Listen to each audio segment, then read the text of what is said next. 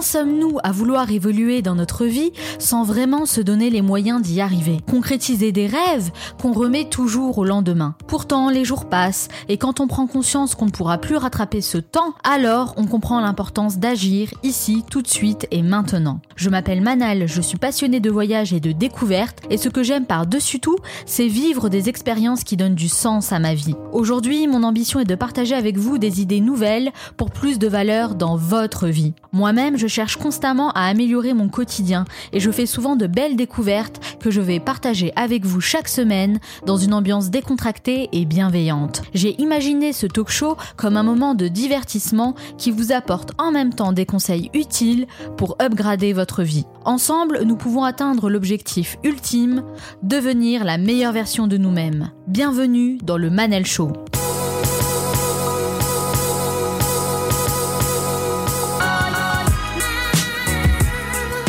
Manal Show, c'est votre capsule inspirante pour devenir la meilleure version de vous-même. Chaque semaine, je reçois des invités aux horizons différents et aux parcours inspirants qui partagent leurs conseils et leurs expériences. En plus du podcast, je vous envoie du contenu exclusif par mail, mes meilleures découvertes que je souhaite partager avec vous et pour les recevoir, il vous suffit de vous abonner directement à ma newsletter sur le manalshow.com. Dans cet entretien, j'ai rencontré Cindy Trier, une talentueuse entrepreneur qui a réussi à dépasser ses propres limites pour construire un projet en adéquation avec ses aspirations.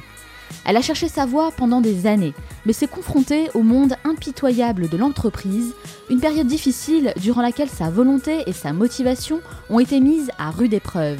Elle a néanmoins su reprendre sa vie en main et elle nous prouve aujourd'hui que derrière chaque mal se trouve en réalité un bien. Et comme Michael Jordan a dit, certains veulent que ça arrive, d'autres aimeraient que ça arrive, et quelques-uns font que ça arrive. Cette émission dure 50 minutes et pas une de plus, alors soyez attentifs, faites partie de ceux qui font que ça arrive, passez à l'action tout plaquer pour changer de vie et recommencer à zéro, c'est le défi qu'elle s'est lancé en quittant son poste confortable de salarié après dix années de bons et loyaux services pour s'investir pleinement dans une nouvelle aventure en adéquation avec ses aspirations.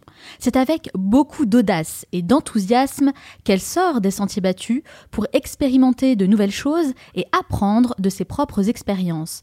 Et c'est à force de persévérance qu'elle est parvenue à développer une entreprise à fort potentiel et semble s'épanouir pleinement dans ce qu'elle entreprend. Aujourd'hui formatrice et conférencière en communication managériale, elle maîtrise plusieurs domaines, tels que la sociologie et le management, mais elle développe d'autres compétences par le biais de la lecture, des livres qui l'ont poussée à remettre en question ses propres habitudes et à se poser cette question et si la réussite dépendait uniquement de nous? Une réflexion qu'elle partage dans son dernier livre, La nouvelle vision du succès, comment décider de sa réussite. Elle est basée à Cologne, un petit village situé près de Toulouse, et a accepté de faire le déplacement jusqu'à Paris pour répondre à mes questions. Cindy Trière, bonjour. Bonjour Manal. Merci d'avoir accepté mon invitation. Avec un immense plaisir. Alors Cindy, pourquoi? Pourquoi vous faites ce que vous faites aujourd'hui? Je fais ce que je fais aujourd'hui parce que lorsque je me lève le matin, j'ai le besoin de savoir que ce que je vais faire, ça a du sens, que ce que j'entreprends, ça peut permettre à des personnes qui sont en conviction, qui sont en souhait de sortir de leur zone de confort, de pouvoir aller plus loin, de pouvoir porter plus haut leurs objectifs et leurs aspirations. Et c'est quelque chose qui, qui, m'émeut, qui me pousse dans mes retranchements et qui me donne l'envie de toujours donner le meilleur de moi-même. Et c'est la raison pour laquelle je déploie autant d'énergie pour essayer d'être à la hauteur de la confiance que l'on m'accorde au quotidien. Ça a un fort pourquoi, en tout cas, ça tombe bien. Ici, dans le Manal Show, on essaye de, de devenir la meilleure version de nous-mêmes. Vous voyez, ça tombe bien. Vous venez de publier un livre qui s'appelle La nouvelle vision du succès. Comment décider de sa réussite? Vous, Cindy, quelle est votre définition du succès? Je crois que le succès pour moi, c'est simplement l'aptitude, la volonté, la détermination de se donner les moyens d'essayer de tendre vers quelque chose qui fait que l'on est en accord avec nous-mêmes. Qu'importe de gagner des millions, qu'importe que de fouler le tapis rouge, pour moi, la, la définition même du succès, de la réussite, c'est simplement de tendre vers quelque chose qui nous épanouit pleinement et avec lequel on se sent aligné, on se sent en accord. Pour moi, c'est ceci, le succès. Être, en accord avec ses aspirations. Totalement. Et ses valeurs aussi. Et ses valeurs, oui. Dans votre livre, vous dites d'ailleurs que nous sommes tous à même de décider de notre propre réussite, donc que la réussite ne dépend que de nous. Qu'entendez-vous par là? Pouvez-vous développer un peu plus cette idée? Je crois très fondamentalement que l'on n'est pas moins qu'acteur, moteur et décisionnaire de notre propre vie. Autrement dit, bien sûr que nous sommes sujets à des aléas, à des obstacles, à des choses qui nous réfrènent, qui nous freinent, qui nous blessent, qui nous heurtent parfois.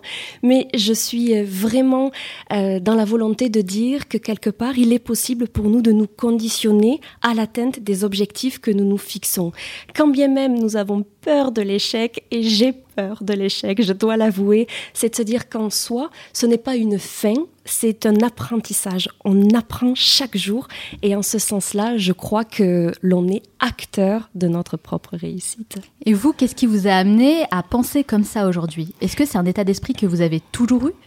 Je crois que c'est quelque chose que j'avais enfoui au plus profond de moi euh, depuis très longtemps, mais je pense que c'est dès l'âge de 17 ans et la succession euh, d'expériences professionnelles qui ont été aussi constructives que parfois euh, douloureuses, blessantes, qui m'ont véritablement amené à me dire qu'est-ce que je peux faire à mon humble niveau pour me sortir de toutes ces choses qui, en cette période de ma vie, m'apportaient a priori plus de tracas que d'épanouissement, mais c'est véritablement aujourd'hui d'avoir pris le, choix de prendre le contre-pied de toutes ces situations et de pouvoir parvenir et eh bien, à, donner du sens à ce que l'on réalise. Vous êtes vraiment devenue actrice de votre propre vie, je le crois. coup.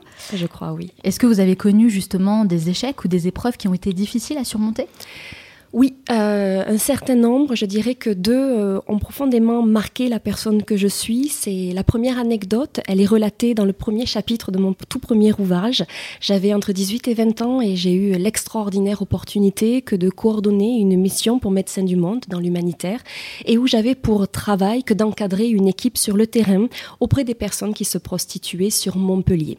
Et je, connaissais tout de, l'histoire, du parcours de vie des personnes que je côtoyais pour essayer de les aider à prendre soin de leur santé, euh, sans jugement de valeur quel qu'il soit, jusqu'au jour où, alors qu'il m'était donné la possibilité de, monter en compétence dans le cadre de cette magnifique association, euh, que de perdre cinq filles sur le terrain en cinq nuits. Et ceci, ça a été un choc psychologique extrêmement fort.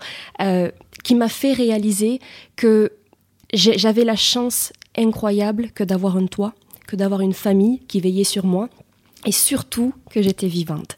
Et cette révélation de se dire, bon sang, on peut avoir des tracas au quotidien, des souffrances, mais qu'est-ce que c'est quand on est vivant et quand on a la chance de pouvoir décider de son corps et de son intellect? Ça vous a permis de relativiser sur tout le reste. C'est le mot magique, relativiser, oui. Vous avez travaillé durant dix ans en tant que salarié avant de vous lancer à votre propre compte.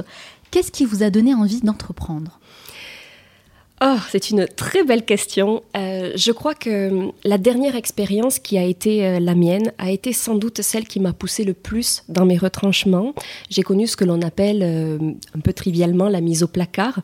Et c'est quelque chose qui a été d'une telle violence pour moi que j'en étais arrivée à, à, avoir perdu totalement l'estime de moi-même. J'avais le sentiment de ne plus être crédible, de ne plus être légitime, de ne plus être à ma place nulle part. Même physiquement devant un miroir, je ne supportais plus ma présence.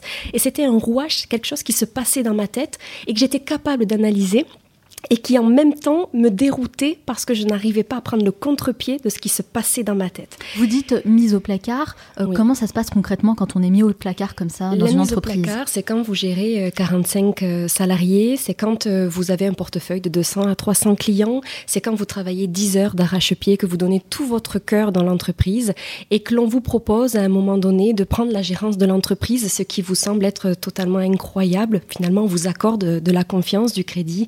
Et j'avais déjà à cette époque-là le projet de créer ma propre entreprise sur un secteur totalement différent. Et la chef d'entreprise de l'époque a, mal vécu mon refus et de fait a fait appel au service d'une autre jeune femme qui, lorsqu'elle est arrivée, eh bien, euh, toutes les deux ont, ont, pris, je pense, le souhait de me mettre un petit peu en distance. Mes supports ont été détruits, l'ordinateur, le téléphone a été supprimé, je n'avais plus le droit de parler à mes équipes, plus le droit de euh, répondre au téléphone. Et euh, je n'ai même pas eu le droit de dire au revoir à mes équipes le jour où je suis partie. Et à peu près tous les 3-4 matins, j'étais convoquée dans le cadre d'un entretien euh, pour me remettre en question sur un sujet euh, dont j'ignorais ni les tenants et les aboutissants. Et, et la personne qui m'a remplacée, quand bien même j'avais tenu le poste pendant autant de temps, je n'avais pas le droit de lui adresser la parole ni de lui transmettre le savoir-faire acquis. Et cette expérience m'a beaucoup, beaucoup touchée, m'a je ne l'ai pas comprise. Je ne l'ai pas comprise. Et oui, c'est très dur en tout cas à vivre. Hein. Je sens encore beaucoup d'émotions d'ailleurs quand vous en parlez. je m'en excuse d'ailleurs. c'est normal, c'est tout à fait normal. Comment on fait face à ce genre de choses? Eh bien, euh, je pense que je dois un immense merci à, mon compagnon de l'époque qui est devenu euh, qui est devenu mon mari parce que il a, il a cru en moi, il a jamais douté de moi, il ne m'a pas remis en question. J'en étais arrivée à me demander si c'est moi qui provoquais la situation, c'est-à-dire qu'on en vient à, se sentir responsable de la situation qui nous arrive. Et en ce sens-là, le fait même qu'il qu'il croit en ma parole, ça a été un premier point d'ancrage pour me dire que je n'affabulais pas, que je le ressentais pleinement et que les cinq ou six personnes qui avaient vécu comme moi euh, précédemment puisqu'il y avait une rotation sur le poste extrêmement importante. J'ai compris de fait pourquoi. Et à, ce moment-là de, ma vie, je me suis dit, soit tu t'éteins totalement, soit tu te bats. Et à ce moment-là, j'ai eu envie non pas de me venger, absolument pas, c'est un mot très fort et, et je ne l'aime pas beaucoup, je dois l'avouer, mais j'ai eu envie de prendre ma revanche. Et ma revanche était quelque chose qui pour moi se révélait comme quelque chose de constructif, de sain, puisque j'avais l'envie de me dire, certes, tu n'as plus confiance en toi aujourd'hui, euh, mais fais tout ce que tu peux pour essayer de, reprendre cette croyance en toi pour pouvoir protéger, préserver, dans le cadre de tes fonctions, des personnes qui pourraient être confrontées aux situations professionnelles que tu as vécues. Finalement, cette épreuve, euh, aussi difficile soit-elle, a été euh, la meilleure chose qui vous est arrivée. Exactement. Et je crois qu'aujourd'hui, pour rien au monde, je ne voudrais revenir en arrière sur quoi que ce soit, parce que je pense que toutes les les gifles, tous les murs symboliques que l'on peut prendre dans une vie, quelque part, je pense qu'ils n'arrivent pas forcément au hasard et que quand on est un peu plus lucide et en recul, quelques mois, quelques années plus tard, ça se fait pas tout de suite. Ça se fait pas tout de suite, évidemment. on est bien d'accord. Eh bien, on se rend compte que ça nous a permis, je pense, d'avoir un tempérament un peu plus fort, un peu plus solide et quelque part, ben, de rendre notre caractère plus affirmé et plus engagé aussi. Alors comment on passe de salarié à entrepreneur, euh, surtout dans votre situation hein, qui n'était pas euh, si facile? Je crois que ça a été euh, à un moment décisif de se dire, OK, quel est le ratio entre le risque et l'opportunité? Le risque, c'est de t'éteindre, c'est de perdre euh, tout ce que tu as pu construire jusqu'à présent. Et certes, tu vas peut-être manger des patates à la fin du mois, peut-être que tu n'arriveras pas forcément à te dégager un salaire pendant la première, deuxième, troisième année qui va suivre, mais reprends tes études. Et mon mari, à cette époque-là, une chance inouïe, a obtenu un CDI et il m'a offert la liberté que de reprendre mes études et de me donner cette chance de fait de me réinvestir pleinement dans, ce projet de construction. Ça, c'est important d'avoir quelqu'un qui vous soutient, qui croit en vous. Et c'est d'ailleurs peut-être même pour nos auditeurs euh, un des premiers conseils que je peux donner aujourd'hui dans le cadre de mes fonctions de consultante. Si vous souhaitez vous mettre à votre compte, assurez-vous que les personnes qui vous entourent puissent être des personnes relais qui ne vont pas porter de jugement et qui vont croire en la viabilité ou à minima en ce que vous êtes capable de porter. C'est important de bien s'entourer et comme on dit, hein, on est l'addition des cinq personnes qui nous entourent, et qui sont le plus proches de nous en tout Tim cas. j'adore cette citation. Donc vous êtes d'accord avec ça? Oh, Je la partage au centuple. On le dit souvent dans le Manal Show qu'il faut vraiment bien s'entourer. C'est un, conseil en tout cas qu'on ne cesse de répéter. Il faut en tout cas euh, le mettre en pratique. Euh, qu'est-ce qui vous a aidé sinon concrètement en fait à, à devenir entrepreneur? Euh, ce qui m'a ce qui m'a aidé également, c'est que je me suis levée un beau matin avec une idée totalement euh, farfelue, totalement saugrenue, euh, n'ayant pas confiance en moi, je le répète. J'avais peur de me lancer toute seule, et pourtant je souhaitais rester le capitaine du navire que j'allais que j'allais créer, et j'ai osé, je ne sais sur quel coup de tête, quel voilà, qu'est-ce qui a fait que j'ai osé le, faire? Mais j'ai demandé à l'ancien directeur d'établissement, François Baudet, euh, qui était parmi les dix têtes pensantes d'Airbus Central Entity, donc dans notre région toulousaine, c'était une, grande personne, euh, à qui j'ai demandé de devenir euh, mon associé. Et le fait qu'il ait accepté, qu'il ait vu en moi autre chose qu'un tout petit bout de femme de 1m62. Euh, ça a été euh, extraordinaire parce que c'était pour moi la première pierre à l'édifice, que quelqu'un puisse penser que j'étais capable de porter euh, un projet. En tout cas, c'est une belle histoire, une belle rencontre. Et finalement, je me dis qu'on attire à nous les bonnes choses quand on est dans un état d'esprit positif. Oh que oui, et d'ailleurs vous me faites un, pont tout trouvé avec un des chapitres de ce nouvel ouvrage, la nouvelle vision du succès, comment décider de sa réussite. C'est ce que l'on appelle, je pense que, que vous serez d'accord avec moi, la loi d'attraction. Exactement. Où il est euh, capable finalement, un peu à l'image de la loi de la gravité, si j'ai un stylo dans les mains, que je le lâche, il va être attiré irrémédiablement vers le sol. Et eh bien de la même manière, la loi d'attraction, c'est d'expliquer euh, de manière très simple que nous sommes constitués finalement d'une succession de petites boules d'énergie. Et ces boules d'énergie elle se câble sur une fréquence et l'on est capable, en fonction de ce que l'on pense, de ce que l'on vit, de ce que l'on ressent, d'attirer à nous des personnes, des situations, des événements qui vont être câblés sur la même fréquence. Et de fait, je crois que quand on espère très fort quelque chose, eh bien, il est fort probable que cette situation se décante dans le temps et qu'on nous offre l'opportunité de rencontrer cette personne ou cette situation. Tout à fait. La loi de l'attraction, c'est vraiment un principe qui est euh, fascinant, passionnant, mais pas que. Il y a aussi les affirmations dans votre livre. Vous parlez des affirmations positives. Euh, c'est un principe que j'ai déjà beaucoup évoqué hein, dans le Manal Show et que je suis moi-même.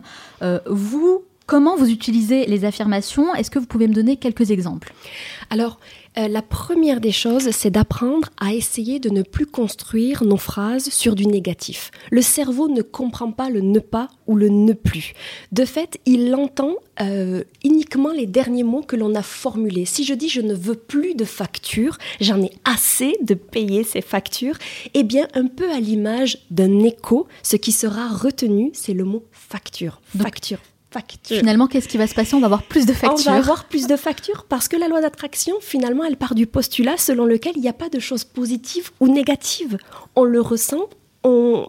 et de fait, on l'attire potentiellement à nous. Du coup, on va se dire, je vais avoir une promotion, une promotion ou une promotion, de sorte que l'on attire à nous plus de rentrées d'argent que de sortie d'argent. C'est un exemple euh, euh, tout bête, mais fort utile, de la même manière que si euh, on, rencontre hein, beaucoup de gens qui viennent me voir, notamment dans le cadre d'une vocation professionnelle, mais qui partagent aussi ben, leur souffrance personnelle et qui peuvent par exemple être en souffrance d'être célibataire, eh bien au lieu de dire j'en ai assez d'être célibataire, eh bien je, peux le formuler différemment en disant j'aspire à retrouver un amoureux ou un compagnon. Donc toujours être dans le positif et dans l'affirmation. Et oui, parce que le cerveau, c'est à la fois notre meilleur allié et notre pire ennemi. Il est capable de d'interpréter comme une vérité absolue ce qu'on lui raconte. De fait, apprenons à lui parler en des termes qui peuvent nous protéger, nous préserver et nous tirer vers le haut. Euh, le fait d'avoir utilisé, d'utiliser aujourd'hui ces affirmations positives, est-ce que vous avez constaté euh, de véritables résultats dans votre vie? Je crois que pour toutes les personnes qui me connaissent, qui m'accordent leur confiance, qui me suivent depuis les débuts, je pense qu'ils seront même en possibilité de faire le lien avec tout ce qui s'est passé ces dernières années. Les opportunités qui ont été euh, créées, la confiance que l'on m'a accordée, ne serait-ce que votre appel, dont je vous remercie.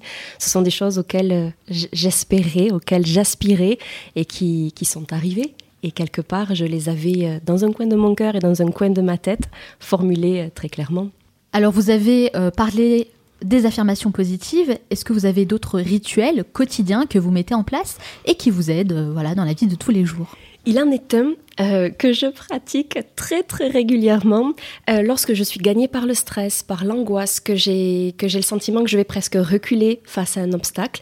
Il y a une astuce extraordinairement simple et utile euh, à laquelle je me réfère. Eh bien, par exemple, le matin, quand vous vous levez, Manal, que vous doutez euh, d'arriver à faire ce sur quoi vous vous êtes embarqué, eh bien, pendant que vous vous brossez les dents, je vous invite à faire la technique de Superman. La ah, technique de Superman. de Superman? C'est tout simplement quand vous visualisez euh, une image de Superman, il a une posture un petit peu particulière, il a les poings sur les hanches, il a le buste qui est relevé, il a les pieds qui sont très clairement ancrés sur le sol.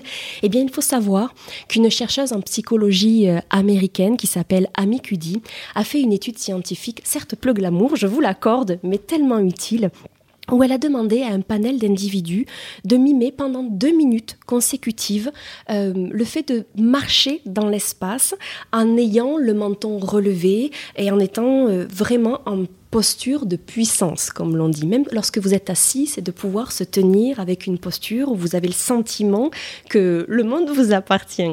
Eh bien, elle a, elle a mis un petit coton-tige en suivant dans la bouche de ses, de ses acolytes et elle a fait un extrait de ce qui l'en rejaillissait. De la même manière, en suivant dans les deux minutes qui ont suivi, elle leur a dit, s'il vous plaît, mimez-moi maintenant une posture d'impuissance. Les gens se sont mis à marcher comme s'ils portaient sur leurs épaules toute la misère du monde.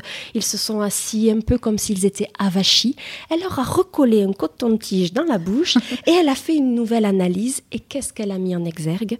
Que lorsque l'on se positionne sur la posture de Superman, pas plus de deux minutes, mais juste deux minutes, eh bien on augmente le taux de testostérone de 20%. La testostérone qui est l'hormone de la confiance en soi et diminue au prorata de 15% le taux de cortisol. Le taux de cortisol, c'est donc l'hormone du stress.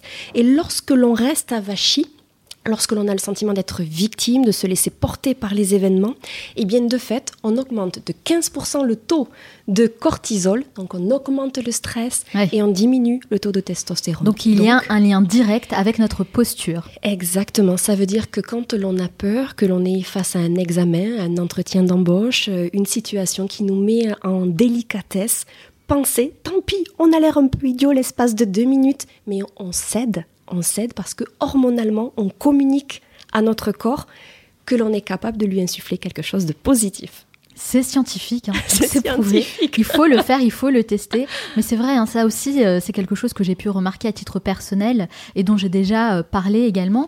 Le fait de prendre la posture, par exemple, d'un gagnant, vraiment, eh bien, ça aide à développer un état d'esprit euh, de combattant, vraiment. On se met dans la posture de quelqu'un qui est, qui en veut, quelqu'un qui va de l'avant, et ça aide énormément pour les actions concrètes qu'on va mettre en place. Je, le partage véritablement de tout mon cœur ce que vous venez de dire. Regardons par exemple les sportifs, lorsqu'ils franchissent la ligne d'arrivée, qu'ils sont heureux et satisfaits de la prestation qu'ils ont faite, ils arrivent et ils lèvent les bras.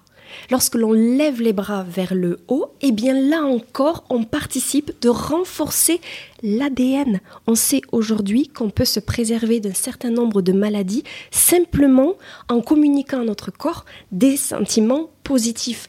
Et ne serait-ce que lever les bras quand on va à un concert, quand on tape dans nos mains, ce côté jovial participe de renforcer nos défenses pas humanitaires, non, mais immunitaires, pardon. C'est un lapsus un peu révélateur, c'est aussi bon pour l'humanité, c'est clair. Mais c'est vrai, on le remarque aussi avec Usain Bolt, par exemple, quand il, quand il gagne, euh, enfin Usain Bolt qui disait, euh, avant même de commencer la course, dans ma tête, je m'imaginais déjà gagner cette course. J'étais déjà dans cet état d'esprit de champion. Et ensuite, il entame la course. Donc, il est déjà dans cet état d'esprit positif qui l'aide finalement à devenir bah, le, champion. C'est extraordinaire ce que vous dites. C'est ce qui relève de la visualisation. Tout à fait. On peut, on peut tout à fait visualiser. Alors, bien sûr, quand on dit visualiser, c'est qu'on s'imagine, ça n'existe pas encore, donc c'est fictif, mais ce fictif, on le conditionne comme une réalité pour notre cerveau. Et ça, c'est extraordinaire. Vous utilisez, vous, ce principe de visualisation? Je, l'écris euh, également dans un des chapitres de l'ouvrage où je parle du cadre de visualisation. Et j'en ai un dans ma salle de bain où je colle ben, finalement des petites images, des représentations, des citations, des objectifs que je souhaite atteindre. Et je les regarde avec le sourire parce que ça m'évoque quelque chose de positif. Et je me dis, tiens, un jour, tu arriveras à cela. Et ne serait-ce que de se le dire, quand bien même j'ignore absolument si j'y arriverai, mais je me laisse une opportunité de le concevoir comme quelque chose de faisable. Parce que finalement, euh, le cerveau ne fait pas la différence entre ce qui est réel et ce qui est fictif. C'est à nous de lui donner le bon message. Tout à fait. Il s'agit de lui de trouver les bons mots pour l'amener dans la ligne de conduite euh, dans laquelle on espère qu'il va savoir se rendre. Alors tous ces principes, ces rituels, visualisation, affirmation positive, ce sont de très bons principes, hein. mais euh, j'ai pour habitude de dire qu'ils n'ont de l'impact que si l'on agit aussi concrètement en parallèle. Il ne suffit pas simplement de faire de l'affirmation et de la visualisation et puis d'espérer voir les choses arriver. Il faut aussi agir concrètement. Euh, vous, Cindy, comment vous organisez vos journées pour être plus productive? Alors, l'un des premiers conseils que, que je peux euh, donner, c'est que c'est vrai que je suis quelqu'un d'un tempérament plutôt actif, donc mes journées sont souvent très longues et très chargées, mais j'ai appris une chose, et c'est une, un pourcentage qui peut peut-être aider de nombreux auditeurs. Lorsque je projette la journée qui va suivre, je ne réserve des créneaux qu'à hauteur de 70% du temps effectif où je vais travailler. Ce qui veut dire, c'est que je laisse de fait 30% de marge de manœuvre pour les aléas pour les choses qui vont potentiellement me tomber sur le coin du nez et qui du coup ne vont pas me mettre dans une situation de rouge parce que j'ai anticipé sur ce contretemps. Donc en fait, vous planifiez un temps, euh, on va dire, latent, un point d'interrogation dans la journée, qui vous permet d'avoir peut-être plus de temps pour vous adapter sur telle ou telle action. Tout à fait. Donc il y a moins de stress. Donc du coup, je limite mon stress et je reste en productivité parce qu'on sait que le temps de concentration, même si pour certains il peut être euh, très important, il n'en demeure pas moins qu'il y a des moments où on fait des choses euh, avec une concentration moindre parce qu'on arrive au bout de la journée ou parce qu'on est sur la digestion ou parce que c'est 11 heures et qu'on a faim. Et donc du coup, c'est d'essayer de trouver les créneaux en respect de notre rythme biologique qui vont faire qu'à certains instants, nous sommes extrêmement productifs et en concentration et qu'à d'autres, eh bien, on a le temps de pallier à des événements impromptus, de sorte que nous puissions ne pas nous mettre dans le rouge pour les choses qui ont été cartographiées en amont. Vous, à quel moment vous vous sentez le plus productive? Le matin. Le matin, vous vous réveillez tôt du coup? Je me réveille tôt. Je me réveille tôt et, d'ailleurs, pour avoir écouté l'une de vos capsules, euh, le Miracle Morning par exemple, c'est vrai que je, ne me lève pas trois heures avant comme euh, l'auteur. Comme Ramam qui se réveille à 5 heures du matin pour faire son Miracle Morning. J'ai un profond respect pour cette initiative. Je ne suis pas encore arrivée pour l'heure, mais je vais me lever facilement une demi-heure plus tôt. Et depuis que je le fais, je me sens beaucoup plus sereine parce que ce sont les seuls moments de la journée où je pense à ma journée, mais où j'y pense avec des neurones qui cogitent un tout petit peu moins rapidement et c'est fort précieux. Et vous vous réveillez à quelle heure à peu près? Alors, je, je ne me lève jamais à la même heure puisque je suis souvent sur les routes et que de fait j'adapte mon réveil le soir en fonction euh, de ce qui se passe le matin mais régulièrement je suis entre 6h30 et 7h15 au plus tard. Et globalement, comment vous organisez vos journées? Quelles sont les actions que vous préférez faire le matin et celles que vous faites plutôt l'après-midi?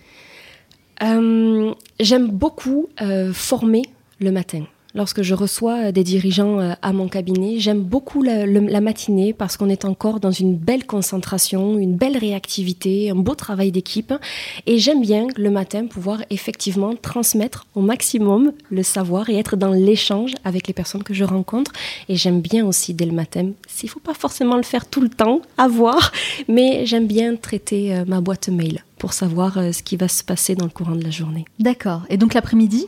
Alors l'après-midi, ben, c'est très très variable en fonction des prestations euh, qui sont les miennes. Mais bien souvent, je termine la journée euh, en, réalisant tout ce qui relève de la partie administrative que j'aime un petit peu moins. Et donc du coup, eh c'est pareil pour moi. c'est marrant parce que toutes les personnes que je rencontre me disent ça. Il y a vraiment quelque chose à faire à ce niveau-là. Hein.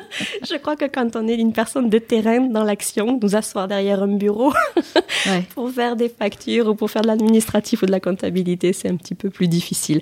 Mais je préfère le faire en fin de, de journée pour me dire que j'ai fait malgré tout tout ce qu'il convenait de faire pour euh, commencer une nouvelle journée du bon pied.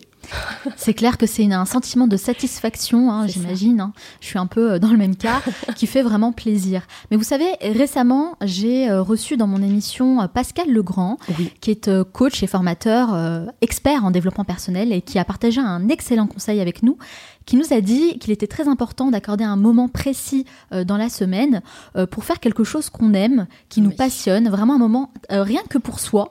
Euh, on pense pas boulot, on pense pas travail. Est-ce que c'est quelque chose que vous faites aussi? Alors, je trouve qu'effectivement, c'est un conseil extrêmement bienvenu. Euh, pendant un temps, avec le développement de l'entreprise, je ne respectais pas suffisamment euh, cet énoncé qui est pourtant euh, véritablement capital pour avoir un équilibre aussi hein, entre vie professionnelle et vie personnelle. Mais j'ose dire souvent que ma petite bouée d'oxygène, c'est d'aller balader mon toutou quand je rentre. Et le fait d'habiter dans une jolie campagne, ben, c'est aussi l'opportunité de, de, respirer euh, l'air frais et puis d'avoir un temps pour soi pour laisser décanter et, et retomber un petit peu la pression Donc de ça, c'est important, à hein, prendre rendez-vous avec soi et le noter dans votre agenda comme faisant partie d'une priorité. C'est excellemment bien dit. Dans votre premier livre, Cindy, vous partagez cette citation de Confucius La plus grande gloire n'est pas de ne jamais tomber, mais de se relever à chaque chute. Cette citation nous pousse à réfléchir hein, sur l'échec et la réussite. Vous, quel a été le plus gros échec que vous ayez connu jusqu'à présent? Le plus gros échec, c'est sans doute celui euh, d'être resté dans une situation euh, qui ne me convenait pas. Euh, qui ne me convenait pas, dans laquelle je ne m'épanouissais pas parce que l'émission, les tâches qui m'étaient allouées ne correspondaient pas à mon tempérament, mais d'être resté quelque part par crainte de ne pas pouvoir manger à la fin du mois, euh, du coup de rester dans un métier dans lequel je ne m'épanouissais pas. Ça, je l'ai vécu un peu comme quelque chose de dont je suis pas forcément très fière, mais je dirais que le plus gros échec, qui n'en est peut-être pas un, mais que j'ai eu beaucoup de mal à, accepter, c'est la fuite, tout simplement. Je l'ai vécu comme quelque chose de très lâche. Lorsque je vous ai parlé en début euh, d'émission de la perte de ces cinq dames sur le terrain, mhm. euh, j'ai fui j'ai fui. Tout simplement, je, n'ai pas eu le, courage à cette période de ma vie de rester euh, dans cette association et j'ai changé de ville parce que je n'arrivais plus à voir euh, en Montpellier eh bien le soleil, la plage et, les bars dansants, mais je voyais des abribus et je voyais de la souffrance et je voyais tout ce que ça sous-entendait. et donc, du coup, je n'ai pas été très fière de moi euh, que d'avoir fui. Voilà, ça c'est mon, plus gros peut-être euh, regret. Et à partir de là, je me suis dit que je ne voulais plus vivre avec des regrets. Voilà. D'accord. Faut parler également. Euh, vous dites euh, toutes les années passées dans l'entreprise euh, à rester, à mm. faire des missions qui ne me convenaient pas, dans mm. un cadre qui ne me convenait pas non plus. Mais finalement, je le faisais pour avoir un salaire à la fin du mm. mois. Ça, c'est vraiment quelque chose, je pense, qui parle à beaucoup de gens, puisque c'est le cas de beaucoup de personnes hein, aujourd'hui, d'avoir une, comme on dit, une vie par défaut. Oui. comment, à un moment donné, justement, on arrive à mettre de côté cette problématique de l'argent? Parce que c'est quand même important. Ce côté financier qui, bah, qui, nous, qui nous garde comme ça prisonniers, qui nous menote un petit peu, hein. un mm. travail qu'on déteste. Je crois que la, première des choses, c'est de parvenir à faire le point sur ses finances. Et quand je dis faire le point sur ses finances, c'est pas simplement de regarder ce qui nous reste à la fin du mois sur le compte. C'est de pouvoir savoir quels sont nos postes de dépenses. C'est de comprendre où euh, nous procédons à des dépenses qui sont incompressibles et où il y a des dépenses dont nous pourrions potentiellement nous passer et voir quelles sont les petites sommes consécutives que nous pouvons épargner. Et ceci, c'est déjà rassurant parce qu'on se dit que finalement, on peut y arriver. Et quand bien même ce serait 5, 6, 7, 8, 10 euros, on ne demande pas d'épargner de, d'épargner 1000 euros quand on touche le SMIC, par exemple. Mais ces petites sommes peuvent nous permettre de nous offrir des formations, des formations en ligne aujourd'hui. On peut aussi dire merci à ces formations en ligne qui sont financièrement plus accessibles et qui peuvent nous offrir eh bien, d'avoir une vision différente et de pouvoir nous projeter avec la conviction que certes on se met en danger, mais que le capital risque, il est peut-être pas aussi fort que ce que notre cerveau reptilien, qui est le stress de survie, nous disait au départ. Donc ça rationalise que d'épargner petit à petit et de se dire comment aussi j'investis mon argent. Et ça, malheureusement, je le crois, à l'école ou dans, nos formations euh, initiales, nous n'y sommes pas sensibilisés. Mmh, c'est pas quelque chose qu'on apprend à faire, évidemment, oui, à l'école.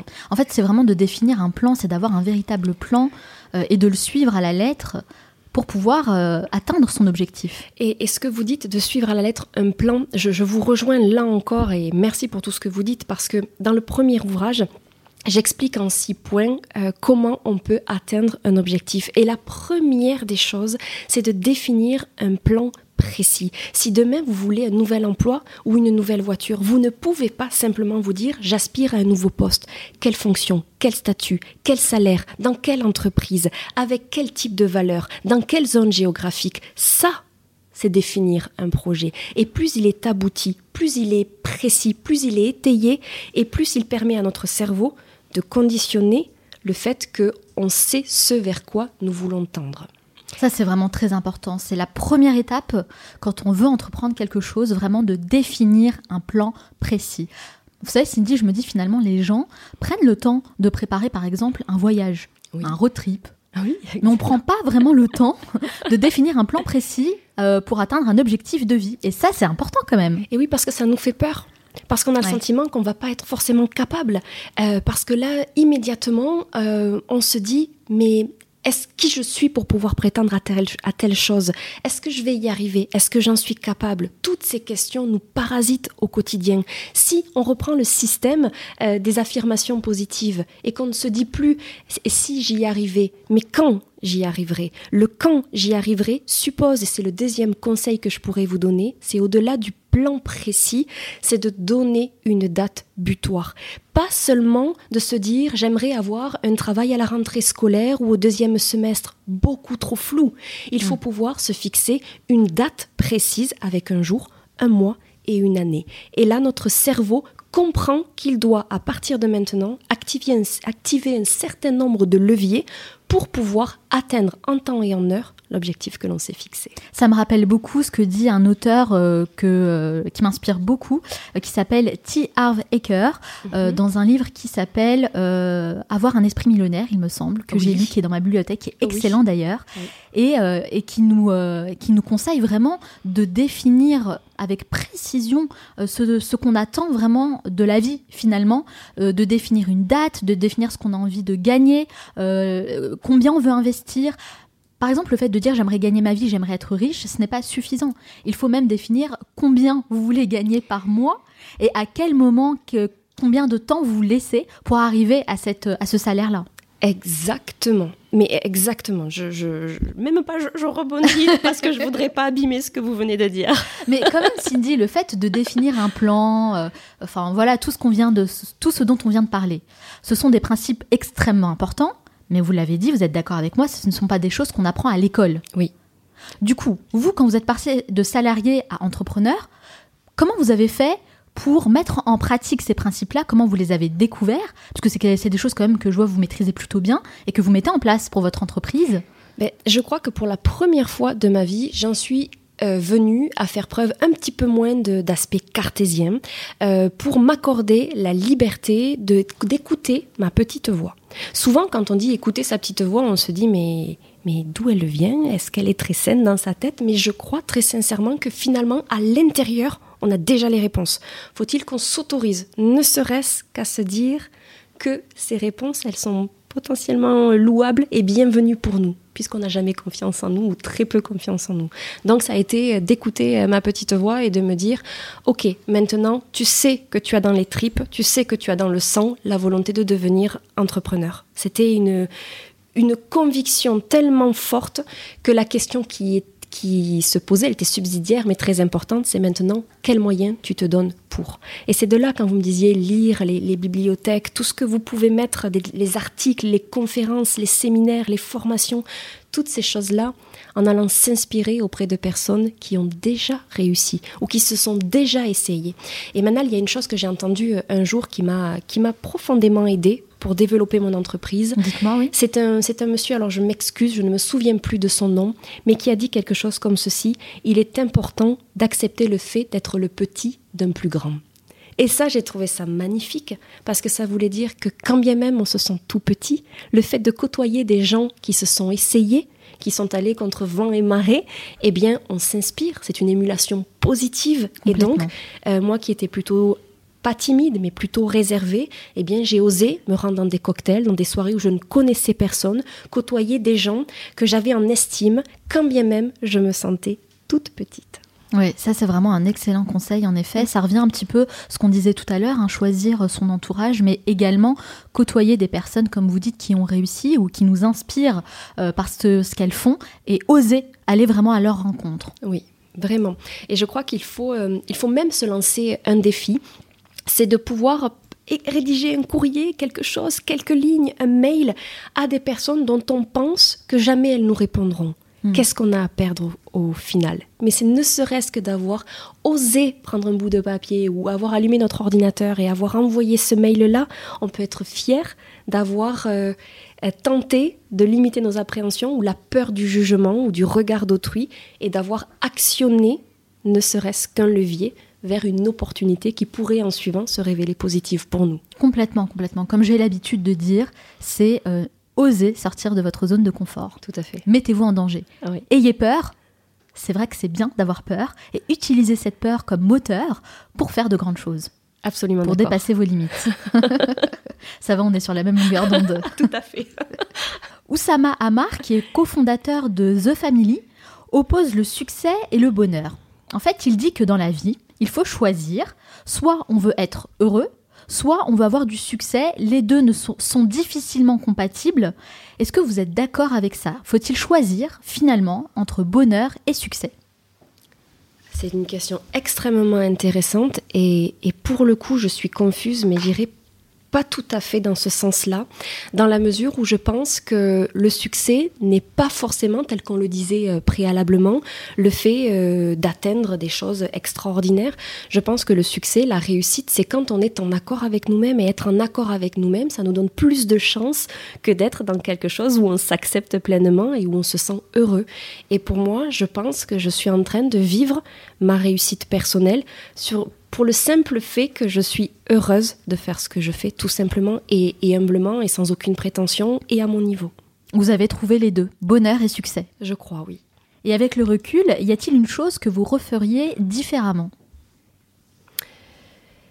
Eh bien, là, je crois qu'aujourd'hui, spontanément, je vous dirais non. Parce que chaque fois que je me suis trompée, euh, j'en ai souffert à l'instant T et à chaque fois, je crois que j'en suis sortie avec une analyse euh, plus, plus pertinente, plus concluante et qu'elle m'a aidé à rebondir. Et aujourd'hui, mon entreprise s'appelle Tremplin Carrière. C'est pas pour rien, c'est parce que le mot tremplin, il a un sens très fort pour moi. Donc, aucun regret, vous referiez tout de la même manière oui, et puis sans doute que je referai des bêtises, mais c'est pas grave. Je mesure toujours 1m62, j'ai pas beaucoup plus grandi, mais je crois que dans ma tête, j'ai quand même un peu évolué. Même par rapport à, vous savez, l'expérience euh, que vous avez partagée avec moi tout à l'heure, quand vous étiez en mm. entreprise et qu'on vous a mis au placard, il n'y a pas quelque chose peut-être que vous auriez aimé faire ou dire différemment?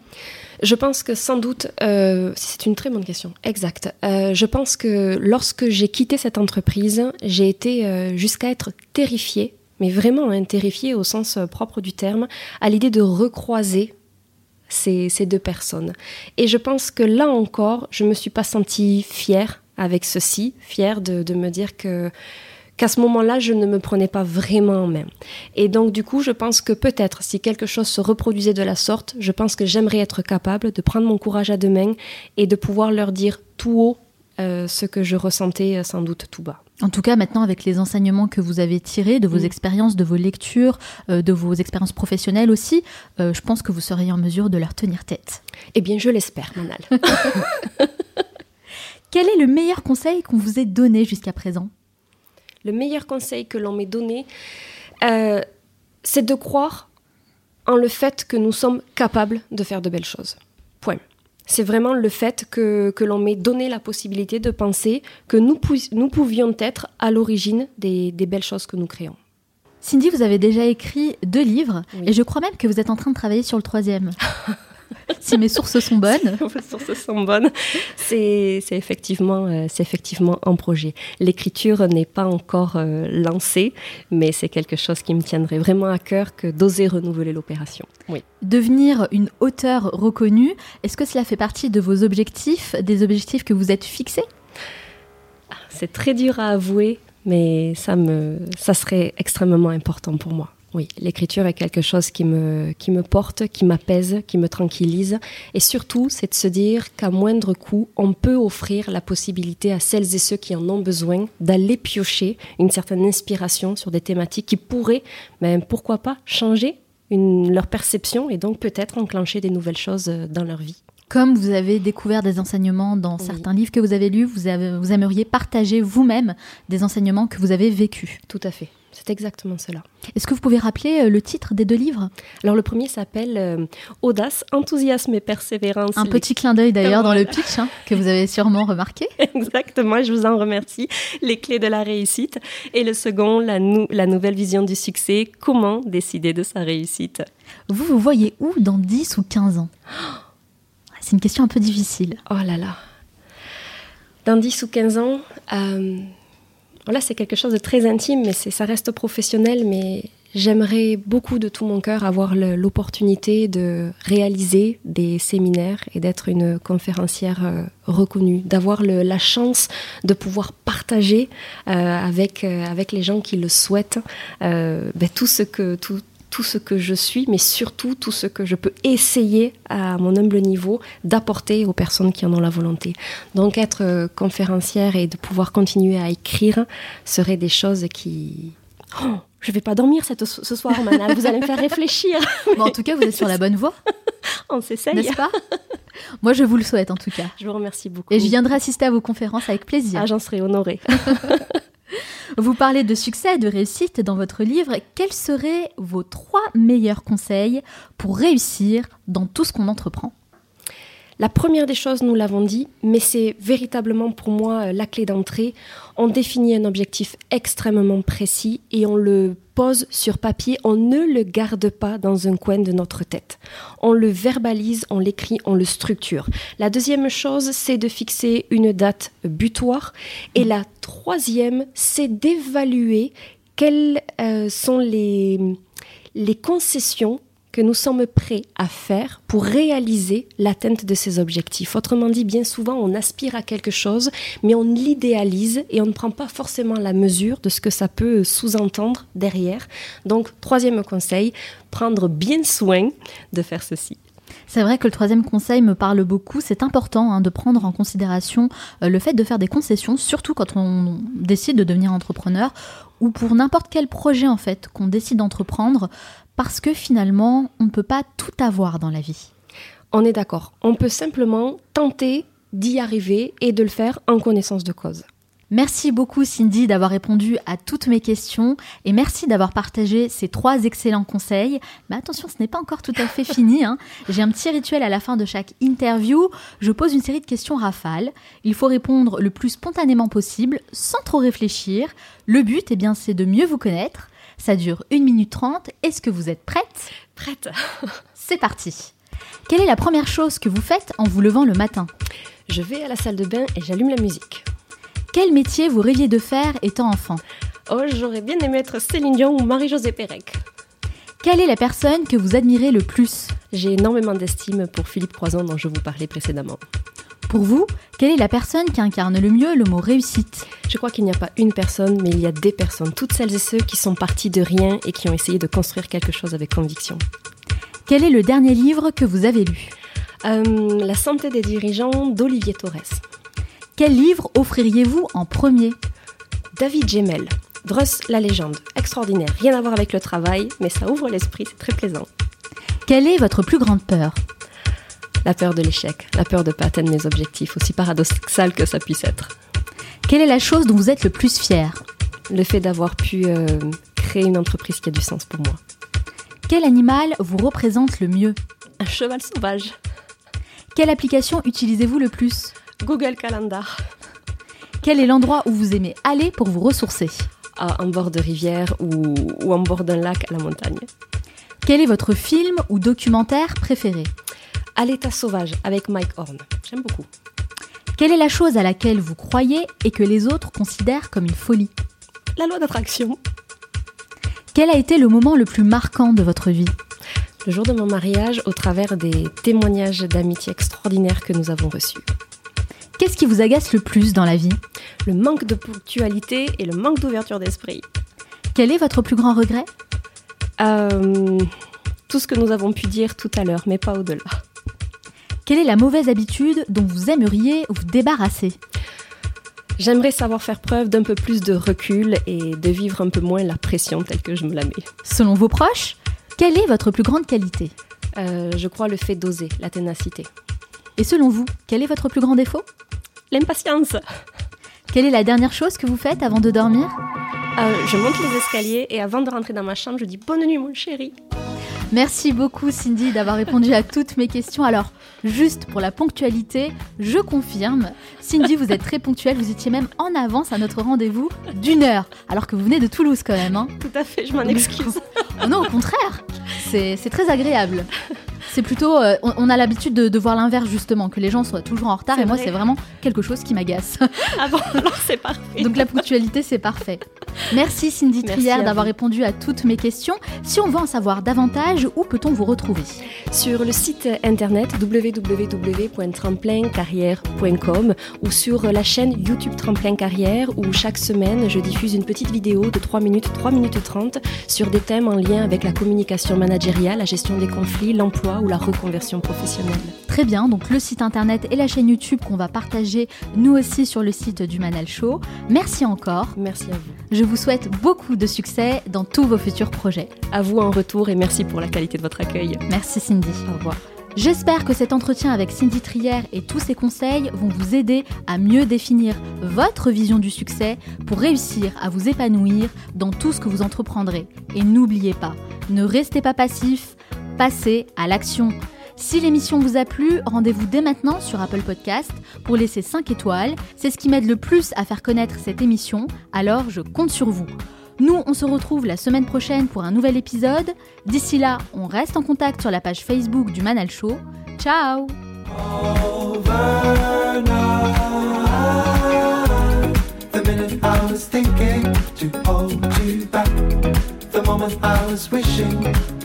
it's overnight.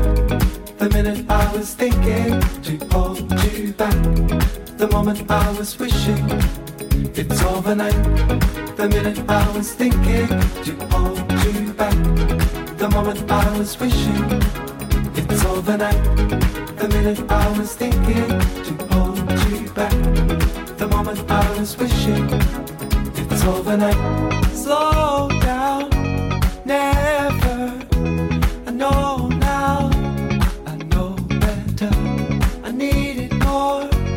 than ever.